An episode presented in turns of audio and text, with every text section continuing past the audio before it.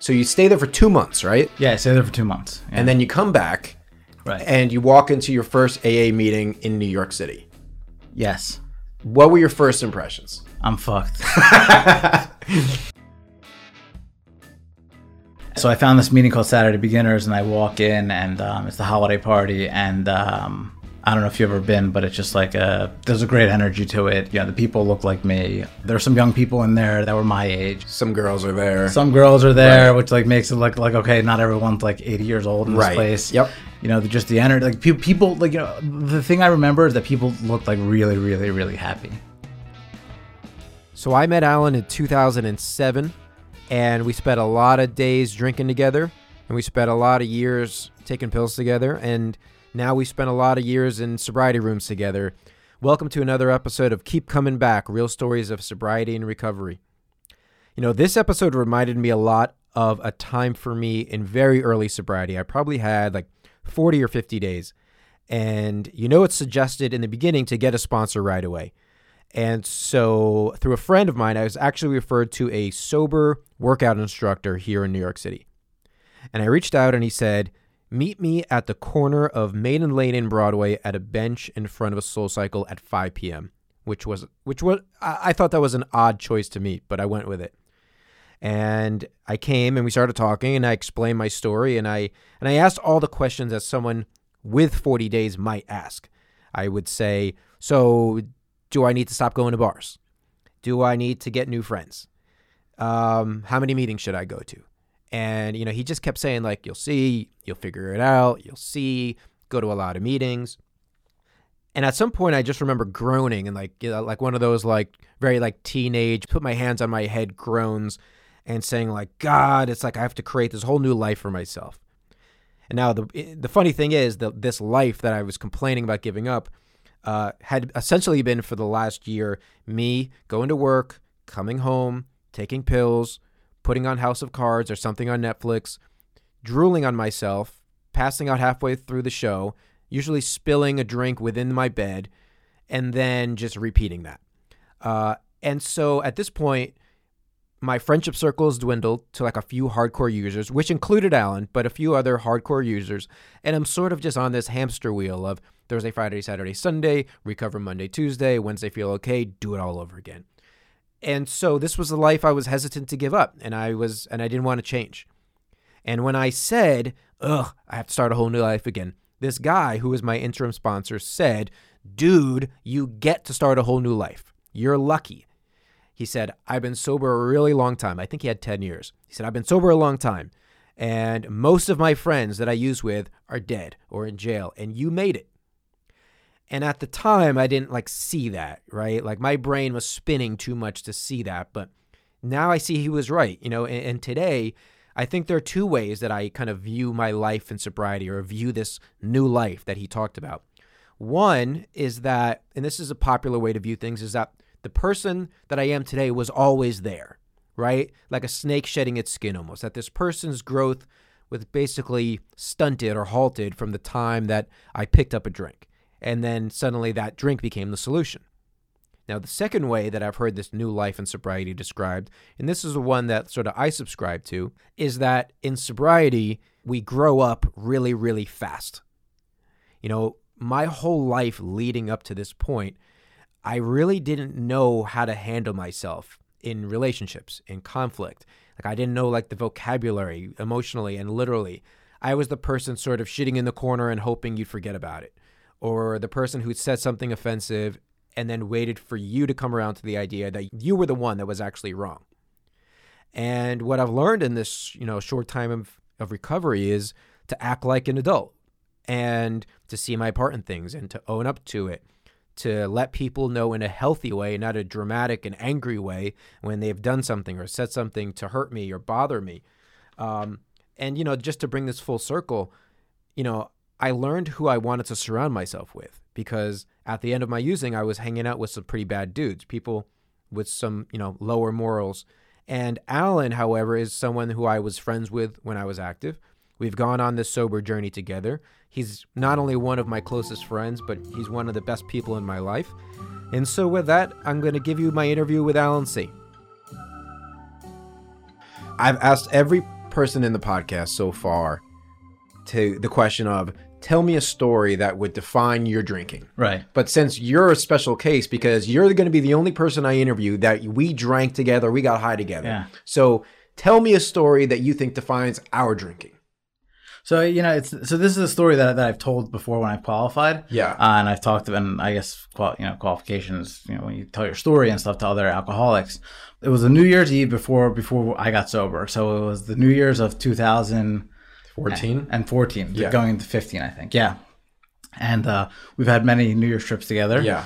Pretty debaucherous New Year's trips. And I remember us, uh, you know, discussing, and, you know, we would go away on these New Year's trips and it would be a shit show and we would go bananas and we'd come back and it, would, it wouldn't be a vacation, you know? It would Sure. be, we, we'd be recovering for two weeks after that vacation.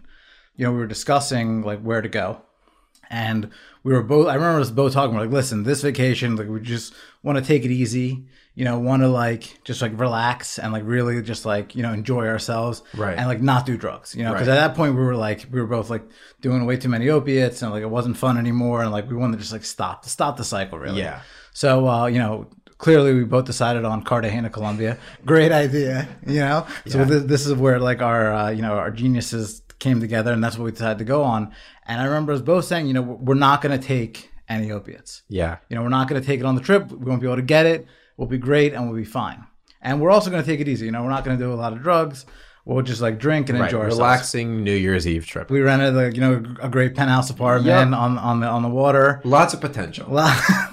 and we and we go in there, no opiates. We didn't bring anything at Yeah. all. Yep. And um and we got there, and our plan to not to take it easy probably lasted like two hours. You know, Right. I had already been there, so I had the guy meet us at the airport, and he was like ready with all the party supplies. And we got to the apartment, and um and you know we just went wild. I just remember next thing you know, we're in the middle of the streets of Cartagena and we're we're soliciting complete strangers for like oxys. Yeah. And then eventually finding it like bribing a doctor to give us a prescription for oxys. Yeah, that's like the story that I tell because it's like we were so powerless to not do any of that. Even in this like country that we didn't know, we were like on the streets, like on a vacation in like a beautiful place, like trying to like finding some homeless like drug addict Yeah. to get us like you know oxys. Like we were incapable of like not doing it for a few days. So fast forward to I think it was last October, so almost a year ago, and there's a big meeting in New York called Monday Men's, which is like one of the bigger men's meetings in New York. And you were chairing the meeting at the time, and you had asked me to speak for you. And I remember uh, it's a pretty big meeting, like 150, 200 guys. I just remember this moment where like you handed me the microphone and you introduced me, and I was like, "This is crazy." Okay. Like, what were you thinking? Like, didn't you have a moment of like, wow, I can't believe we've gone from soliciting for opiates on the streets of Cartagena, and now you're handing me a microphone at an AA meeting? yeah, just crazy that that we're both sober, that we both got it, and I mean, I didn't think that this would be the path that, that we would end up on. You know, for Yeah. some, for in, in my head, you know, uh, I thought that we would somehow figure it out and be able to both stop. Sure. And you know, obviously in the beginning, it's just about like stopping like the, the cycle of, of of drugs and alcohol.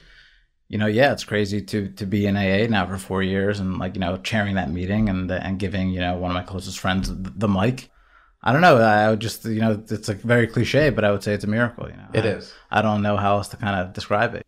So walk me through the end. You know, when we're going to Cartagena, the end of that to the moment where you walked into your first twelve step recovery room. Oh, Take me through that in like you know the three minute version. The three minute version. Okay, so you know we go on that trip and it was obviously a, a disaster, but um that didn't end the cycle obviously. And uh, you know I think for a little bit, I think probably both of us, we both wanted to stop doing what we were doing. We just didn't know how. I wanted to stop. I wanted to. qu- I quit every day. I quit every Sunday for like ten years. Right, right, right. Yeah, but I I, I didn't know how to. or I didn't know who to talk to. I didn't know anyone that was sober. Yeah. Um, you know, for me, it was like a, you know, I guess it's a bottom. For me, it was a medical bottom. It was that summer, and I was uh, with my family down uh, down the shore, and uh, I ended up having a blood clot and ended up in the hospital. And um, you know, that's where everything kind of came out. Right. That uh, you know, I was doing drugs and I was drinking a lot. obviously you weren't planning on having a blood clot, but weren't you like you still could have fought? I was always in denial, and I certainly didn't want my family knowing what, what I was doing because I would get shit for it. Yeah. So were you like, this is a great moment for me to like just fess up and just say what's going on, or or do you think did it slip out, or like how did how, what happened? I, I think I think it's like different for everyone, and I think like uh, I mean I this language wouldn't be coming out of me like, and if I wasn't in AA, but I think it was like whatever they say like a moment of grace. It was like God intervening in my life because like, that's what I needed Yeah. to admit. I think in a lot of people they have that like slight like crack. The door opens like just like slight like a little bit where like if you jump through it and like you open that door and you ask for help because that's what happened to me. Like my family came in and like I was like yeah most of the time like if, if anyone came to me if I wasn't in that position and someone came to me and said like hey you should stop like you know drinking using drugs I tell them to go fuck off and tell them that they're they're an alcoholic Yeah. or something you know but like I was in that position and I was in that like I had that moment. And like it was just that that window you know? If it, if it happened any other way or any other time I wouldn't have taken that chance. And you know my family asked me if I wanted help and I said yes. And like that and I think a lot of people have that. And like that sets off a chain of events that like you can't really describe of like why it works or how it works but like it works. You take that chance and like then you're off to the races. Right. And for you now, I know obviously your story pretty cold, but your family says, "Do you want help?" You say yes, thinking, "Oh, they're going to send me off to some passages Malibu cushy rehab." What happened? So yeah, so they show me some pictures and they're like, "Hey, this looks." You, you know, I was gonna go on vacation at the end of August anyway, and it was the end of August, and they're like, "Hey, you know, um, we have we found this place for you. It was already set up. You know, take a look at it. It looks great." And they're like, "It's in Israel." And, Okay. And I'm like, uh, and you know, I'm I'm like laying in the bed. I'm I'm I'm on, you know, I'm not in the best state of mind, not thinking so clearly. But uh, you know, I just said yes, and they said, "Do you want to stop doing what you're doing?" And I said yes, and um, I was shipped off to uh, to a rehab in in Israel. Now you weren't doing backflips into a big swimming pool overlooking a bluff, though. Right, right, right. So it was pretty hardcore. Um, it wasn't like a cushy, cushy type of rehab where everything's done for you. You know, I get there. It's uh, you know, I think I'm gonna be like living in this plush like place. It's a house outside of Tel Aviv. Uh, and I get there and I get to my room and it's in the basement of this house and Yeah. there's like you know. Like there's three twin beds, and I'm like, you know, how did I get myself into this into this situation? You know, like one kid's like snoring, and the other kid's like, you know, doing doing something else in the corner, and I'm like in this room, and I'm like, how did I get here? You know, and um, and uh, it wasn't so cushy it wasn't so so so great but you know it, it worked for me. But uh, you know i think a lot of the kids in this place uh, they're a little bit younger than me but they were like chronic relapsers you know didn't have like any kind of like direction in life really. You know it's not to say it's not what i needed but uh, you know it helped me get sober and helped uh, i guess help some other kids get sober. Now the funny parallel is our sobrieties are very different, but at the same time they parallel each other. So at the same time that you're going to rehab, I make the decision that I'm going to stop taking opiates. Right. I'm not going to stop drinking, not going to stop doing cocaine, I'm not going to stop taking Ambien, Xanax, Adderall, all the things that I was doing, just going to stop taking opiates because I think that's the problem. Right. And I remember writing you when you were in rehab, like we, you could still text me. Yeah, yeah. And I would say, like, how's it going? By the way, I'm going to meetings. That was another thing I was doing. I was going to meetings, raising my hand, saying I was sober. Right. I was just using the meetings for this reason. So you stay there for two months, right? yeah i stayed there for two months yeah. And then you come back right and you walk into your first AA meeting in New York City. yes What were your first impressions? i'm fucked yeah I'm fuck. What do you mean? Like I'm fuck. Like my life is over. Like what do you mean? Yeah, yeah, you know, like I, I come back, um, you know, I, I come back. Most of the people that stayed at this place for six months, and I stayed there for two months, and I'm like, I want to get off easy. I want to get back. Most of the kids had no option because their parents are paying for everything; they have no money. So I, I flew myself out, you know, Yeah. and this is against like my parents' wishes, my brother's wishes, like the rehab's wishes. I'm coming back. Everyone's against it, you know, and I'm like, I just need to stay sober. And I go to my first AA meeting. It was in the middle of the day, and like like we know now, the, the middle of the day probably aren't the best meetings Right. to go to. Went to a meeting, I think it was on 14th and 1st in some synagogue, and um, I identified with the story that they told, but they didn't look like me, they didn't talk like me, they they just weren't like me. Right. And I'm like, this is you know what I'm resigned to do, you know, at least until like the heat's off me, you know. And so when then did you finally find a meeting that you're like, okay, this this will work. Like I like I like it here. Like I was in this mode, like when I got back from the city, I really wasn't doing much, you know. I was like You're going to IOP also, right? I was going to I was going to IOP. Right. I was like it was like an outpatient rehab uh, at night. So I was basically just like going to work, and then working, and then going to this IOP program at like five o'clock to like eight, and like you know my life was like pretty small. It's like you know this is what I'm saying. Like Yeah. oh fuck, you know like this is what I'm resigned. Like you know when you when you people first get sober, you know you're like this is what I'm resigned to like the rest of my life. It's like it's like a death sentence. And I ended up googling uh, uh, new NYU young people meetings Right. So I found this meeting called Saturday Beginners, and I walk in, and um, it's the holiday party, and um, I don't know if you've ever been, but it's just like a there's a great energy to it. You know, the people look like me. There's some young people in there that were my age. Some girls are there. Some girls are there, Right. which like makes it look like okay, not everyone's like 80 years old in this right. place. Yep. You know, just the energy. Like people, people, like you know, the thing I remember is that people looked like really, really, really happy. You know, So at this time, we're going to some meetings together. And I'm I just happen to drink afterwards. Yeah. So like what were you thinking watching me do that?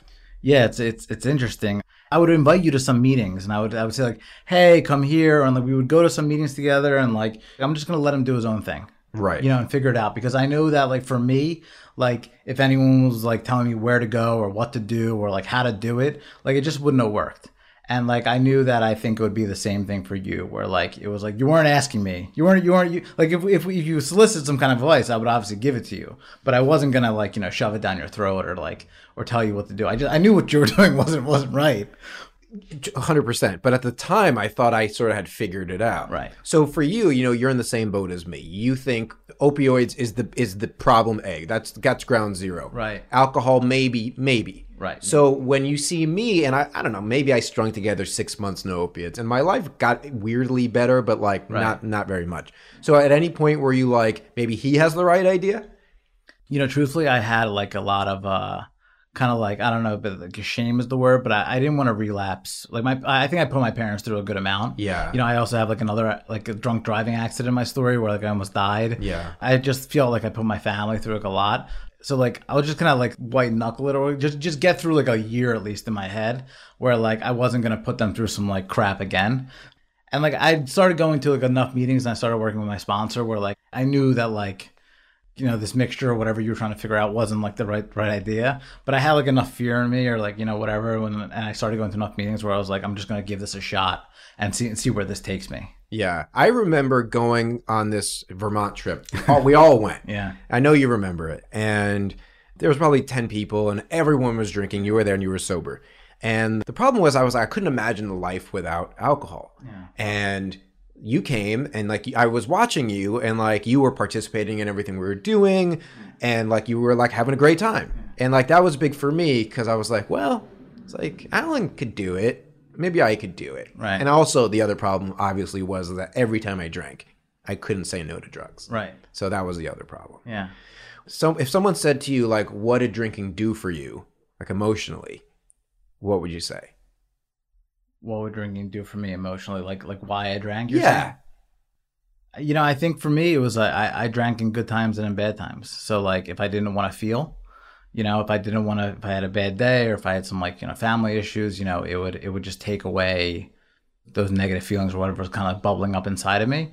And then if i wanted to have a good time you know it was it was just that that extra you know lubricant i guess to be a little bit more outgoing or to be a little bit more funny or you know to think that i'm a little bit more funny. But um you know it was the it, it was both it, for me it was you know i know some people were different but for me it was both the, the good the, the good times and the bad times.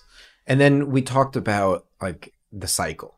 Yeah. You know like it's like a ride you can't get off of. Yeah. and now I, i've heard people talk about like the you lose the power of choice. Right. what does that mean to you Yeah, I mean, you know, it, it's kind of like what going back to like the story that I- that I talked about with like the Colombia thing. Like, I like we had these intentions of of like doing certain stuff, and and just drugs and alcohol got in the way of of, of, of everything. So I, uh, you know, that's when I kind of knew it was up for me because like.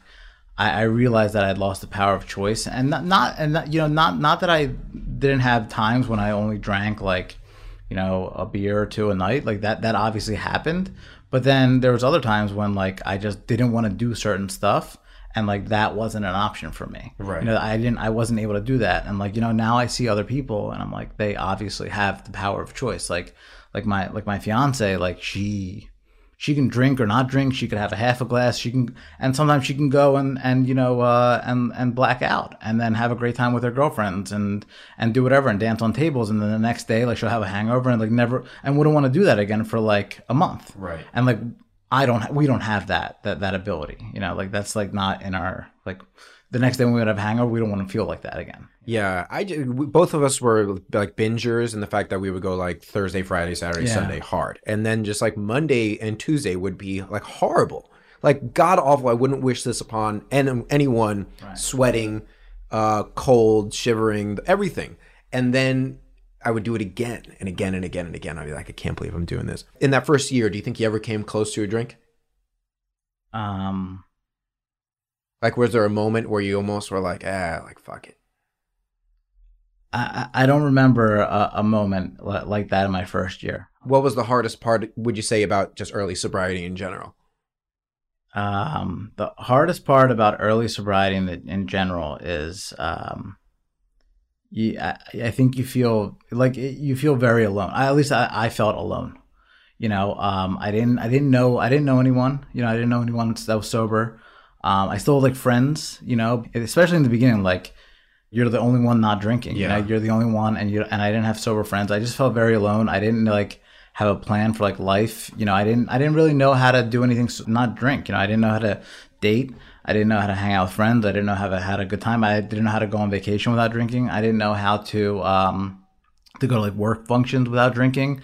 So so figuring all that stuff out like in the first year, which is obviously able you're able to do. It just takes some time and some like guidance and stuff. But I think in the very beginning, it's like lonely when you're trying to figure all this stuff out. And like that's why I think like the fellowship of AA helps and, and meeting people very early helps out a lot, you know? Yeah.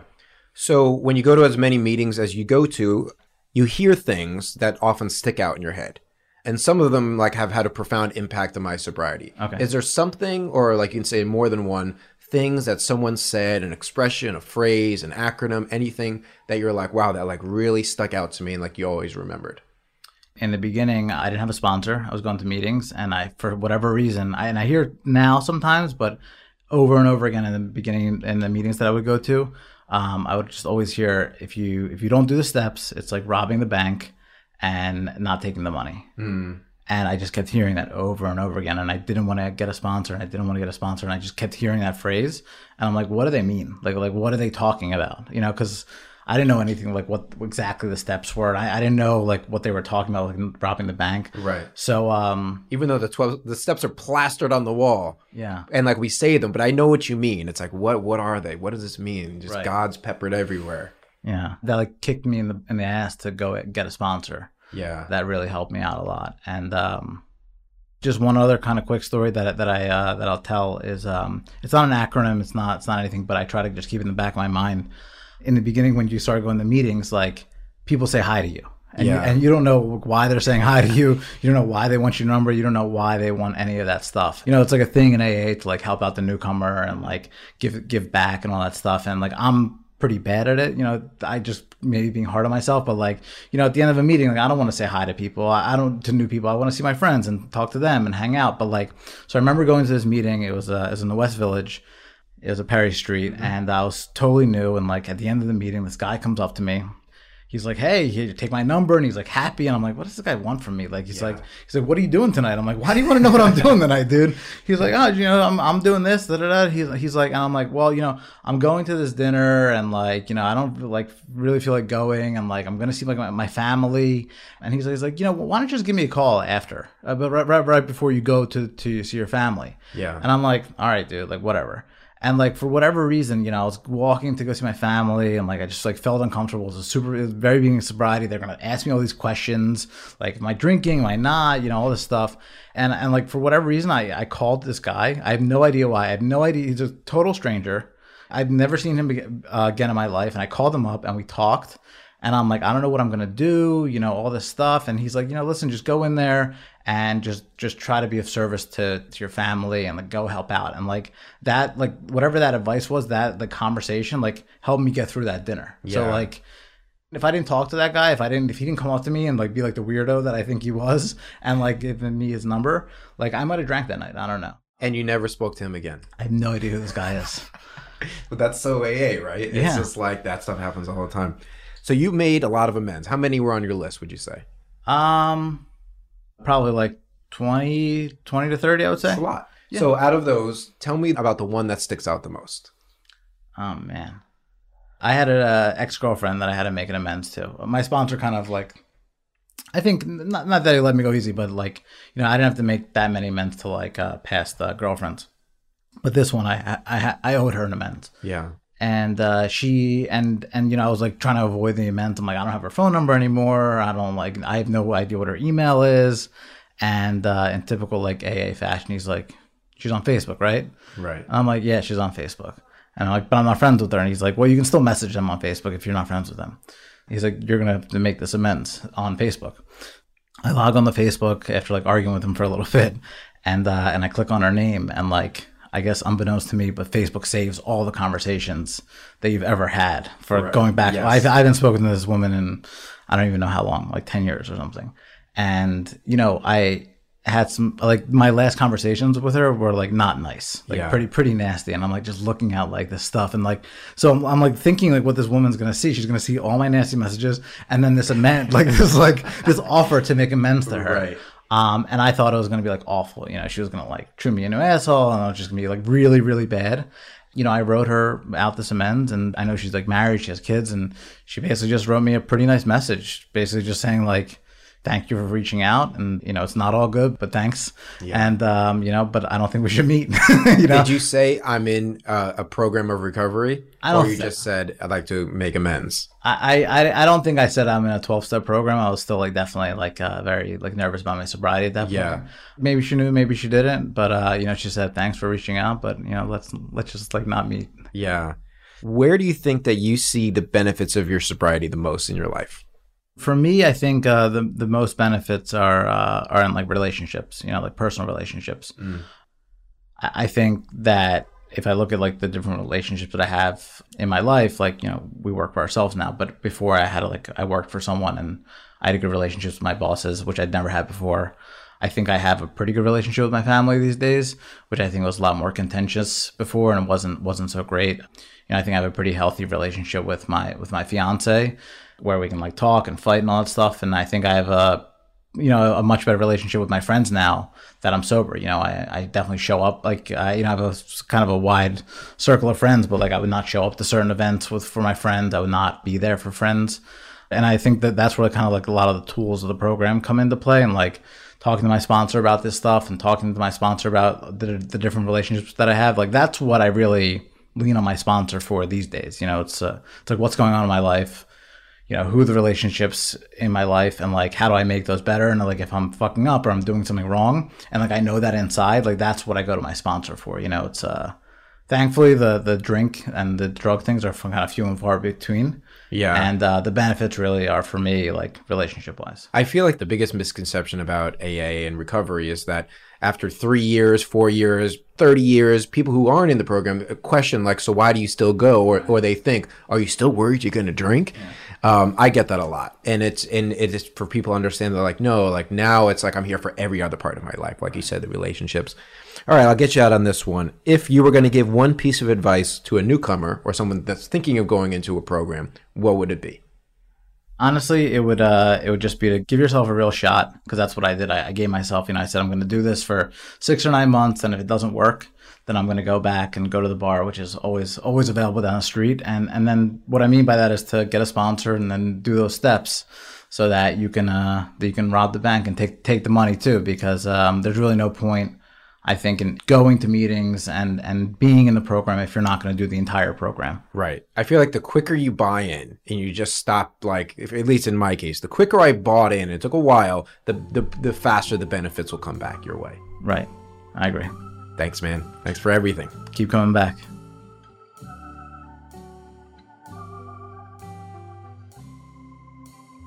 My thanks again to my friend Alan C. for coming on the program today. Just the usual reminder leave us a good review if you like what you hear.